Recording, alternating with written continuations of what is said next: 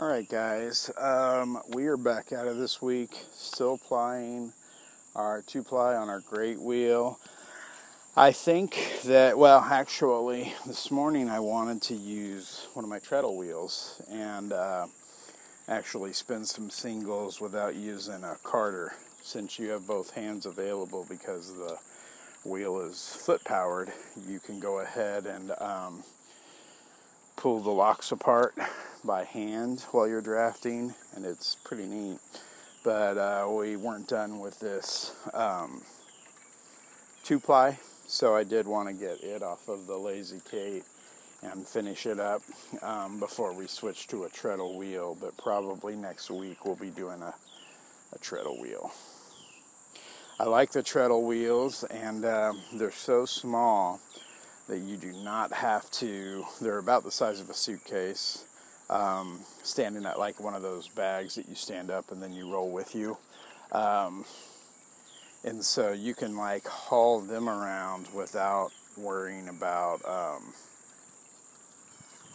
having to fold them up. So you can just like keep them stood up all the time, which is nice. Now, like with most of those, treadle wheels I've designed, the ones I build myself, um, I make it where you can pull the stem up out of the base, and so it will lay flat and like slide under something. But uh, actually, I don't end up doing that most of the time. The idea is so that you can put it under a bed. But uh, again, it's just not necessary in my situation, and I don't find myself ever doing it, but uh, I did want people to have kind of that availability so that it doesn't have to sit um, in its own spot and take up space. Because where this one kind of folds flat and will lean against the wall or slide under a bed, that one actually uh, just has to be like set in a corner or somewhere out of the way so that it doesn't uh, take up room in the center of your floor. But it is easy once you're ready to spin with it, you just grab it and carry it over to your chair and you're good to go. So, uh, like, that's nice. Um, but I'm always thinking about people with uh, limited space because uh, that's the great thing about knitting. Well, I would like to say that knitting can be done with very little living quarter space, but I think we all know that knitting leads to very large stashes that take over your space pretty quickly. But um, if that if that weren't the case, if you could only have the yarn that you were currently working on plus your um, couple needles in a bag and uh, maybe your latch hook and your scissors, then uh, it doesn't take up that much space and it's a nice hobby for somebody to have, even if they're limited on room.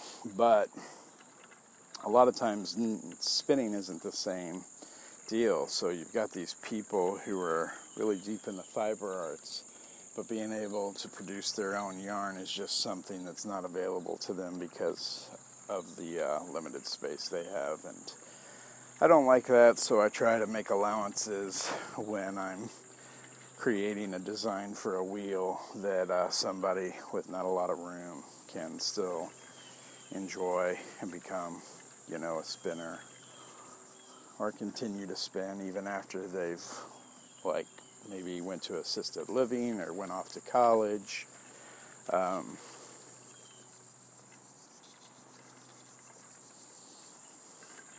Sometimes college is assisted living.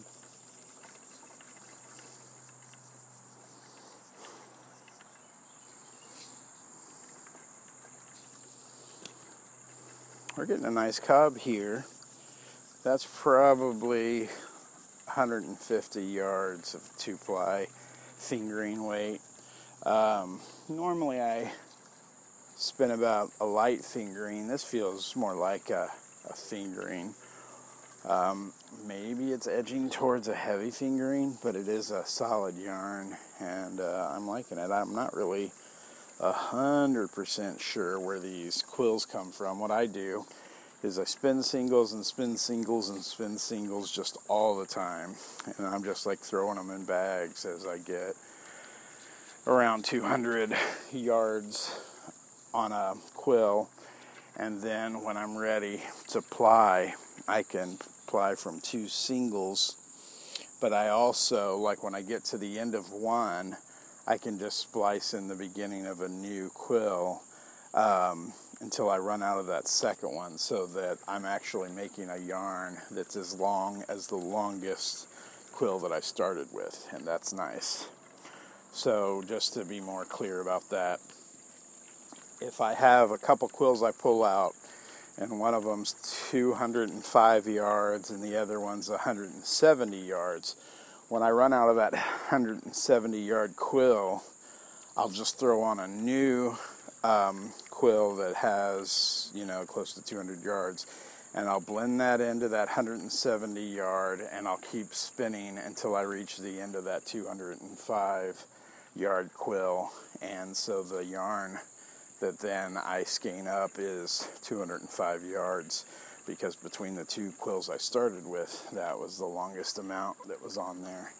And then uh, even if that takes that new quill I started down to like 180 yards um, like that's okay because if that 180 yards is the longest, that's how long my next uh, skein will be. Or if it's not the longest, I always have like I always have extra quills to throw in, so I'm never limited by how little uh, one of the quills has because I just have a rotating stable of um, filled quills that I can spin a two ply to length because I definitely want all of my um, skeins to be at about 200 yards, uh, you know, generally speaking. Now, here you can see, I'm going to run out of this one soon. You're starting to see the white of the quill, so you know it's getting close. I won't be out of this one just yet. Um, if I want to, when this one runs out, I can break this one, and that can be the end of the yarn and then I'd have just a little bit of yarn here that I could blend in with any other um, quill that got um, low fast. So that's another thing I do is just have a uh, small quill ready so that if any um, of my two plies need a little more fiber on one side. And the only reason I can do that is because uh, all of my um, quills are homogenous. You know, all these singles are like half of a fingering weight, and um, they're spun in a uh, semi-worsted um, manner.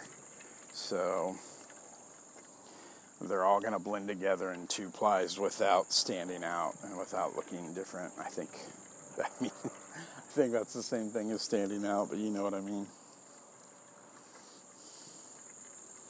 So what happens is even though I can do a, uh, when I run out of one quill, I could do an Andean bracelet to divide the difference and make sure that I stretch it to where both are even. That's not necessary if I've already done the work of having, um,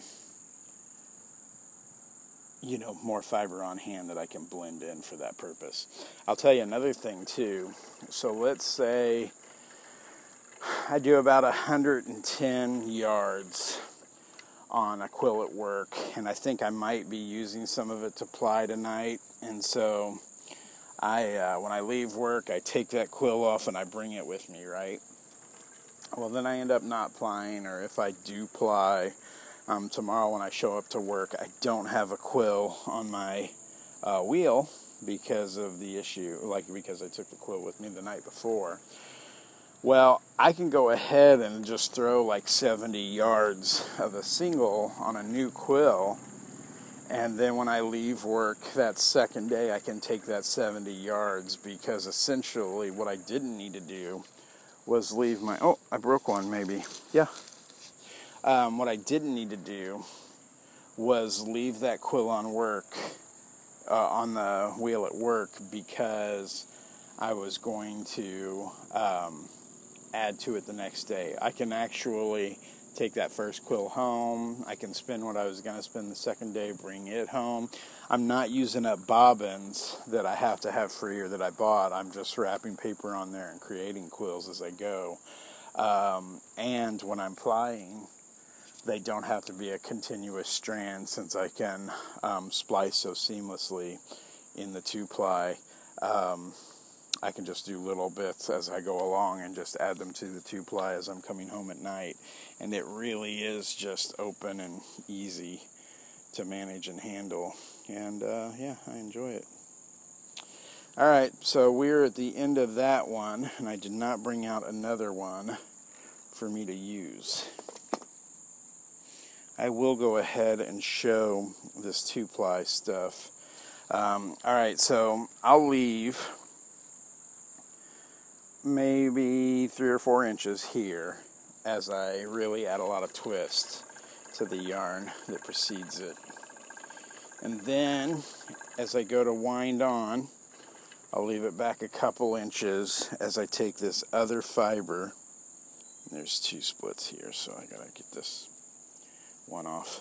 Um, I'll take this other fiber, and what I'll do is I'll lay it alongside the broken strand, overlap it maybe two inches, and then I'll just add twist with my fingers.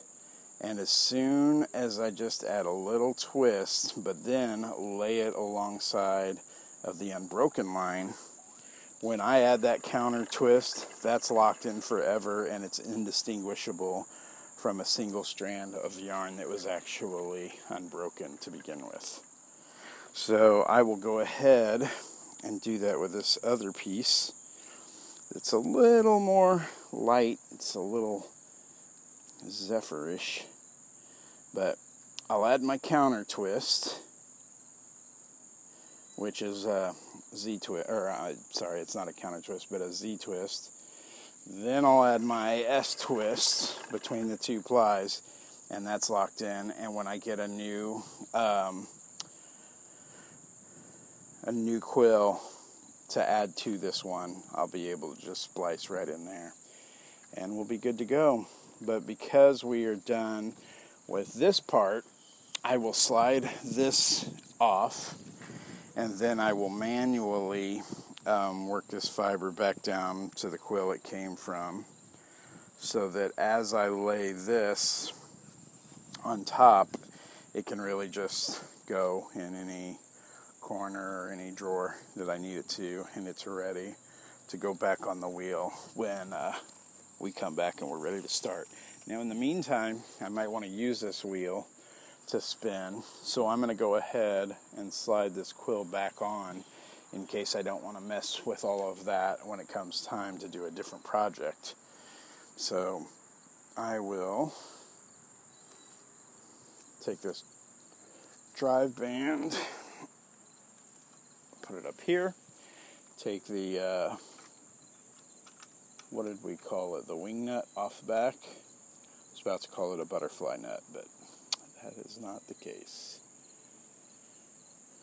And then after we get this wing nut off, we just go ahead and slide off that washer. Take out the drive wheel, slide off that washer. And when we scissor the frame closed,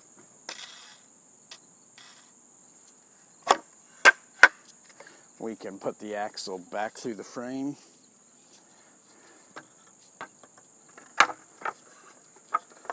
And after putting the two washers over it, we tighten down the wing nut and it's all locked together.